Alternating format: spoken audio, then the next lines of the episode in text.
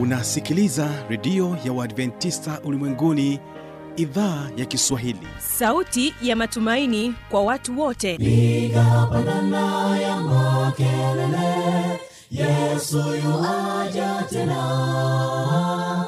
Ipaza sauti imba sana yesu yuaja tena. Anakuja anakuja yesu yuaja tena hii ni sauti ya matumaini kwa watu wote. Inayokujia kupitia redio ya uadventista ulimwenguni awr toka kila kona ya dunia tunasikia vita njaa maafa. Hivyo washiria marejeo ya mwokozi. Piga panda ewe mlinzi yesu yuwaja tena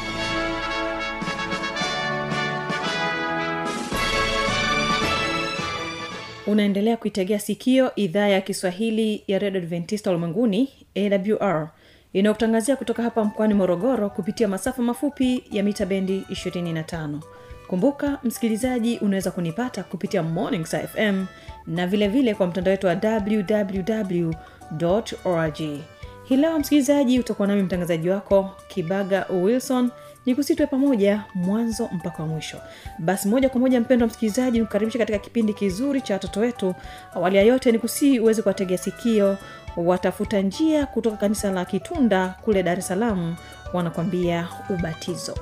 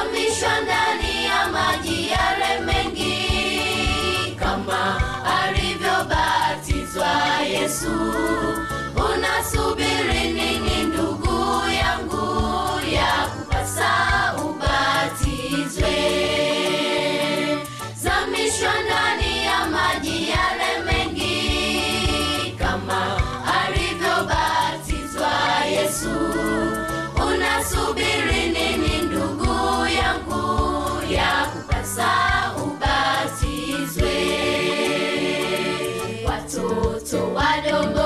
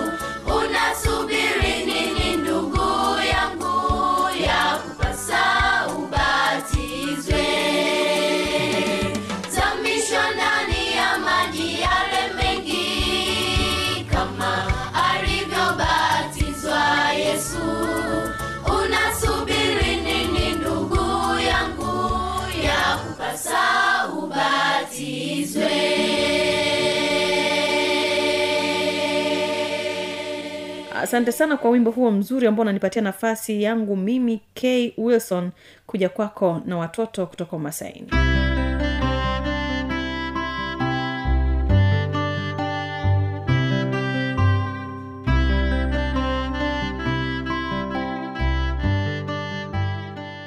Na mpendo msikilizaji wa kipindi cha watoto wetu siku hii ya leo niko eneo la kilima hewa ambapo hapa kuna darasa ambalo linafundisha watoto wa jamii ya kimasai ambao ni jamii ya wafugaji na nimetamani kufahamu.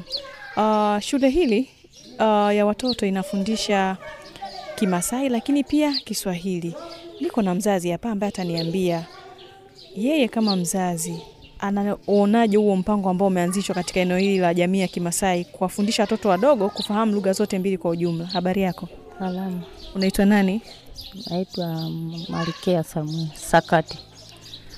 wewe ni mzazi bila shaka? Ndio, hapa tulipo kwenye hili darasa ambalo watoto wanaendelea kujifunza una mtoto wako pengine? Ndio. kwa nini uliamua kumleta shule mtoto wakati nafahamu kwamba jamii ya kimasai watoto wanakuwa wako kwa sababu fulani hivi kwa mfano kuchunga. Kwa nini umechagua kumleta mtoto shuleni hapa? Nimeweka kwa ajili, sasa hivi tunaona mtoto bila kusoma afai. Shule ndio sasa hivi anakuwa bora kuliko yote. mtoto wako ni wa kike au wa kiume Uhakike yule mkubwa Sasa nifahamu, tunafahamu kwamba watoto wa kike mara nyingi kwa jamii yenu ilikuwa sio rahisi sana kuwapeleka shuleni. Labda kwa hili unaizungumziaje kama mzazi, na hasa uliyempeleka mtoto angalau aanze kujifunza? ili sasa hivi hata hamna mtu yeyote sasa hivi hatakiwi ajue kusoma. Hata watoto wa kike ndio nao tunataka nao ajue. Sasa labda we mpango wako kama mzazi una lipi la kuwaambia jamii ya Kimasai ambao ni wafugaji na ambao pia hao ndo ambao walikuwa wanakataza watoto wa kike kwenda shuleni? Ah, tunaambia tu wacheni watoto wasome. Sasa hivi hamna mtu a- mtoto wake bila kusoma. Na sisi tunataidi kusomesha watoto wetu sasa hivi. Labda we binafsi ulipata fursa ya kusoma Ah, mimi ba sijapata.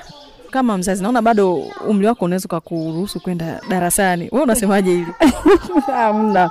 Kwa nini? Ah, siwezi. Kwa nini uwezi wakati kuna shule za watu wazima?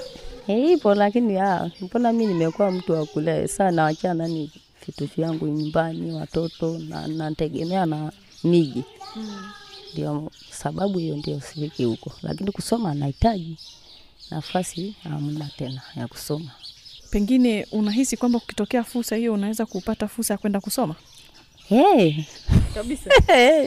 Nimefurahi sana ndio kwa sababu inaonekana kama mna mwamko fulani hivi wa kutaka kupata elimu, na ndio maana pengine mmeona ni vizuri hata watoto wadogo hawa waweze kuweza kujifunza. Una lipi la kuiambia serikali? yaani sasa hivi naambia serikali sasa hivi si tunataidi kusomesha watoto, si wa jamii wa Masai, lakini watoto wetu wengine kama tunasomesha hawa watoto wetu afaulu vizuri. Labda nafikiri kwamba malezi ambayo mnakuwa mmewapatia nakuwa hayako vizuri, kwa nini asifanye vizuri? Na nini sababu ya kumfanya asifanye vizuri? Mbo, mbona hata sasa hivi wale watoto watusomeshi manyumbani, tunapeleka mashule wa mbali, hata mazingira wa nyumbani. Kama unasema labda wa nyumbani tunasuia kwa ajili fanye kazi hili hili, hatuko naye nyumbani mpaka tufanye hivyo. Unahisi kwamba kufeli kwao ni uzembe wao wenyewe au kuna sababu ambazo zinasababisha wao kuto kufanya vizuri? Wengine wapo wananii kwa ajili wa kusembea wenyewe, lakini wote usembe si wengine hata nao wanataidi jamani. Asante sana. Haya. Mpendwa msikilizaji, huyu ni mzazi ambaye nimezungumza naye na ana mtoto wake yuko hapa shuleni anajifunza. Ni watoto wadogo ambao ni vijana wadogo tuseme, ambao wanaendelea kujifunza hapa.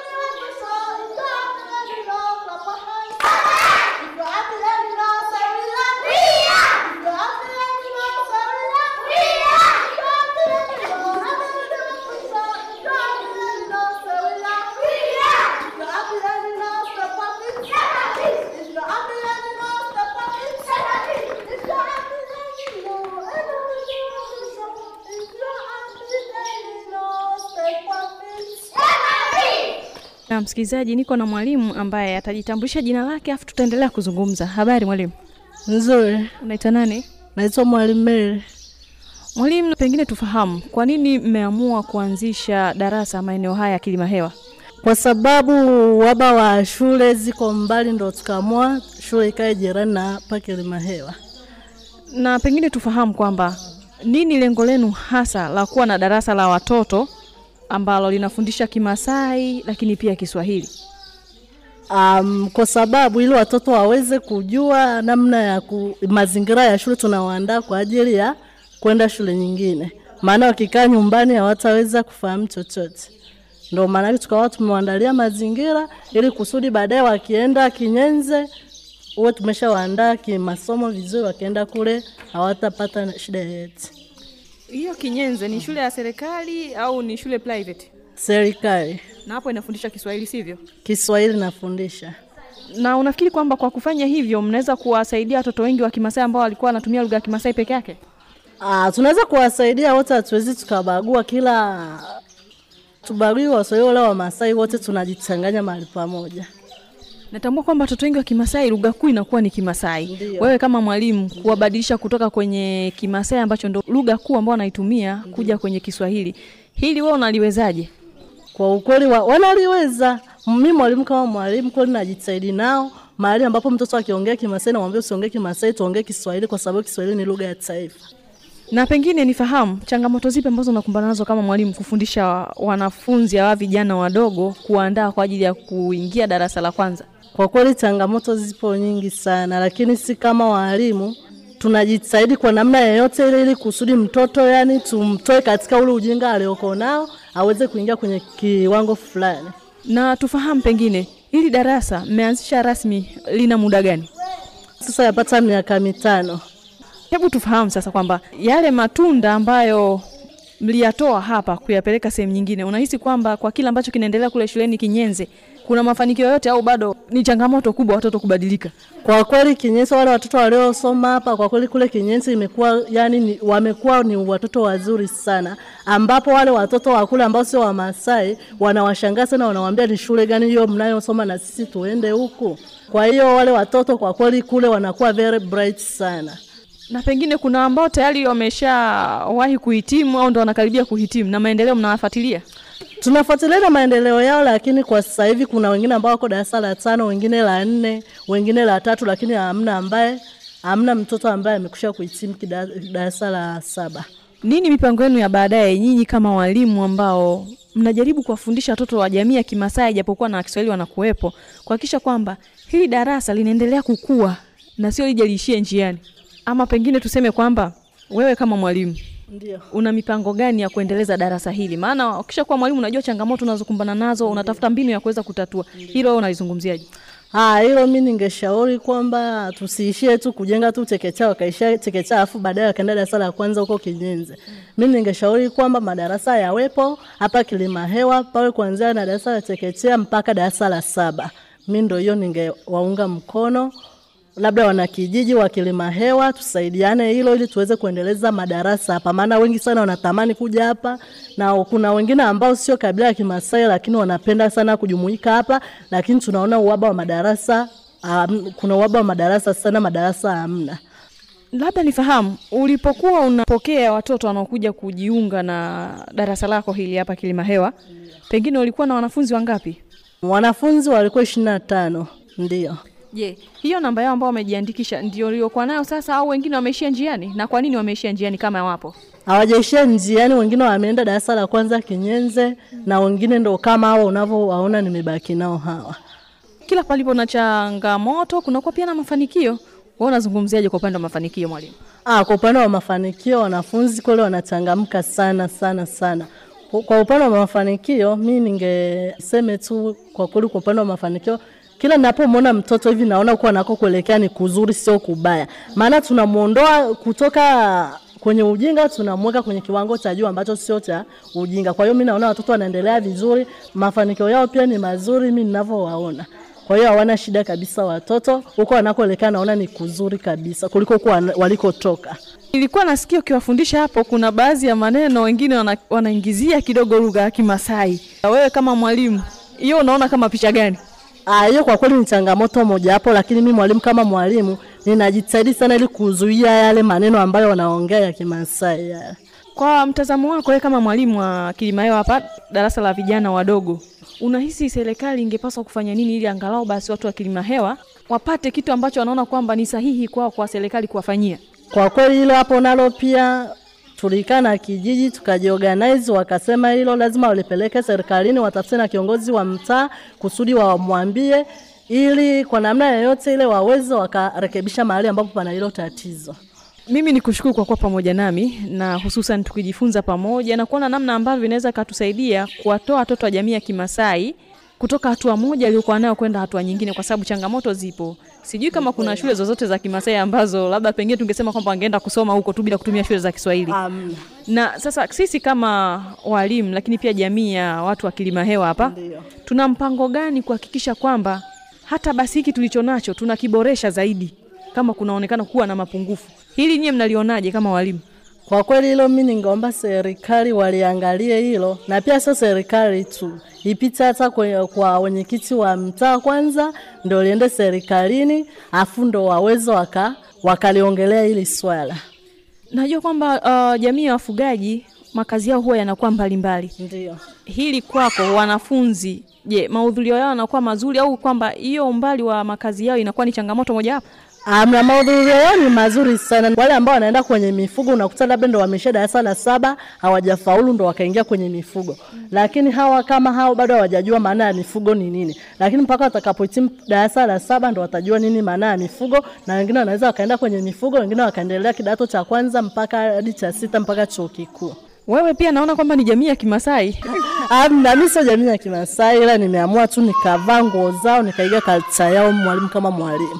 Ubarikiwe Yaani umefanana nao. Amina. na mpendo msikilizaji uh, unaweza ukafikiri kwamba na yeye ni jamii ya kimasai lakini kumbe alikuwa anajaribu kuvaa uhalisia wa jamii husika ambayo anaihudumia. Kwa hivyo basi ni jukumu letu sisi kama walimu kuona namna gani ambavyo tunaweza tukafanana na mazingira husika ya kile ambacho tunafanyia kazi. Ni kushukuru sana. Labda neno lako la mwisho kwa msikilizaji anayekutegea sikio muda huu. Mimi niwashukuru tu mnaotusikiliza muda huu. Asanteni sana kwa kupata hiyo nafasi ya kutusikiliza sisi kama walimu. Asanteni sana na pia karibuni tena. ubarikiwe Amina, na kwako pia asante. Amina. Na mpenda msikilizaji, naamini ya kwamba umebarikiwa na maelezo ya mwalimu ambaye anawafundisha watoto wa eneo hili la Kilima Hewa. Nilifikiri kwamba ni jamii ya Kimasai, lakini kumbe amejaribu tu kuvaa mazingira na kuonekana kama ni jamii hiyo. Tuonane katika kipindi kijacho, mpendwa msikilizaji.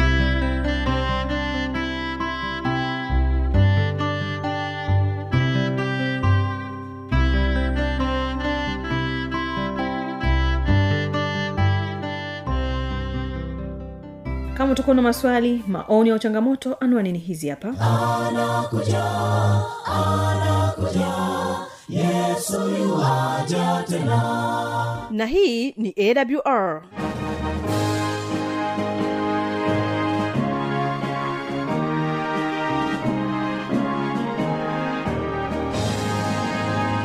Redio adventista ulimwenguni awr sanduku la posta 172 morogoro tanzania. Anwani ya barua pepe ni kiswahili at awr org. Namba ya mawasiliano simu ya kiganjani 653 570814 na pia unaweza kuwasiliana nasi na idhaa ya maasai kwa nambari 769 986355 ukiwa nje ya tanzania kumbuka kuanza na namba kiunganishi alama ya kujumlisha 255 unaweza kutoa maoni yako kwa njia ya facebook kwa jina la awr tanzania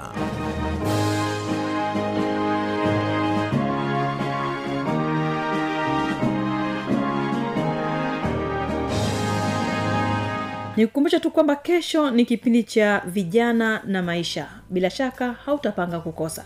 Napotoka hapa studio na kuacha na wimbo toka kwa watoto watafuta njia kutokea pale kitunda wanakwambia alitupenda. Mungu akubariki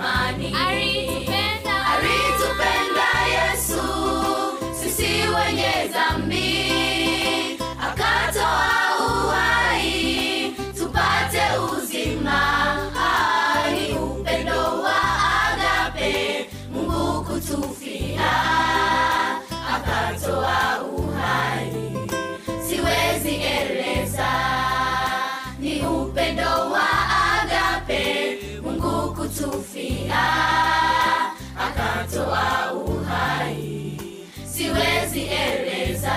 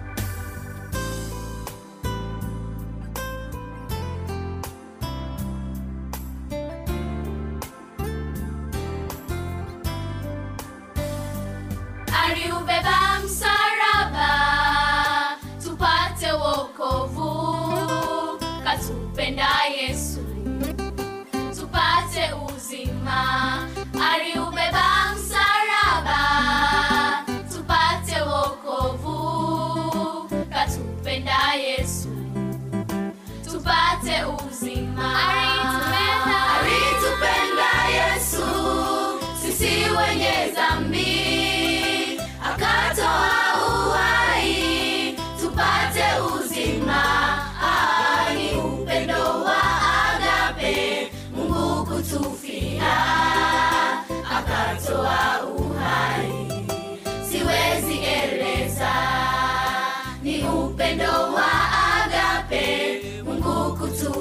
tena akatoa uhai, siwezi eleza.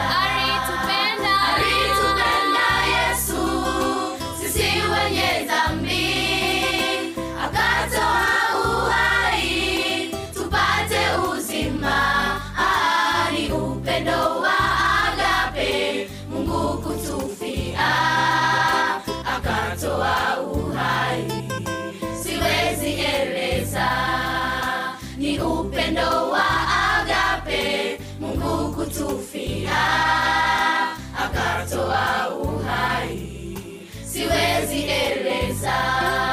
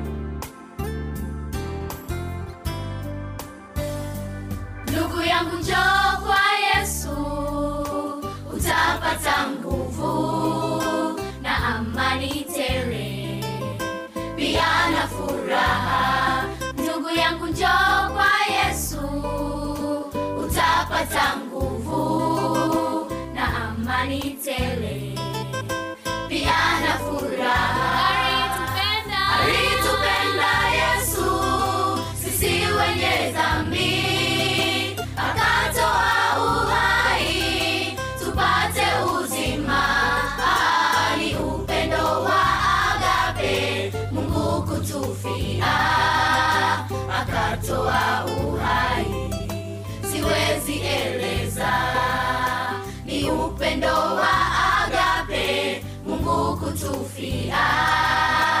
Akatoa uhai. Siwezi eleza.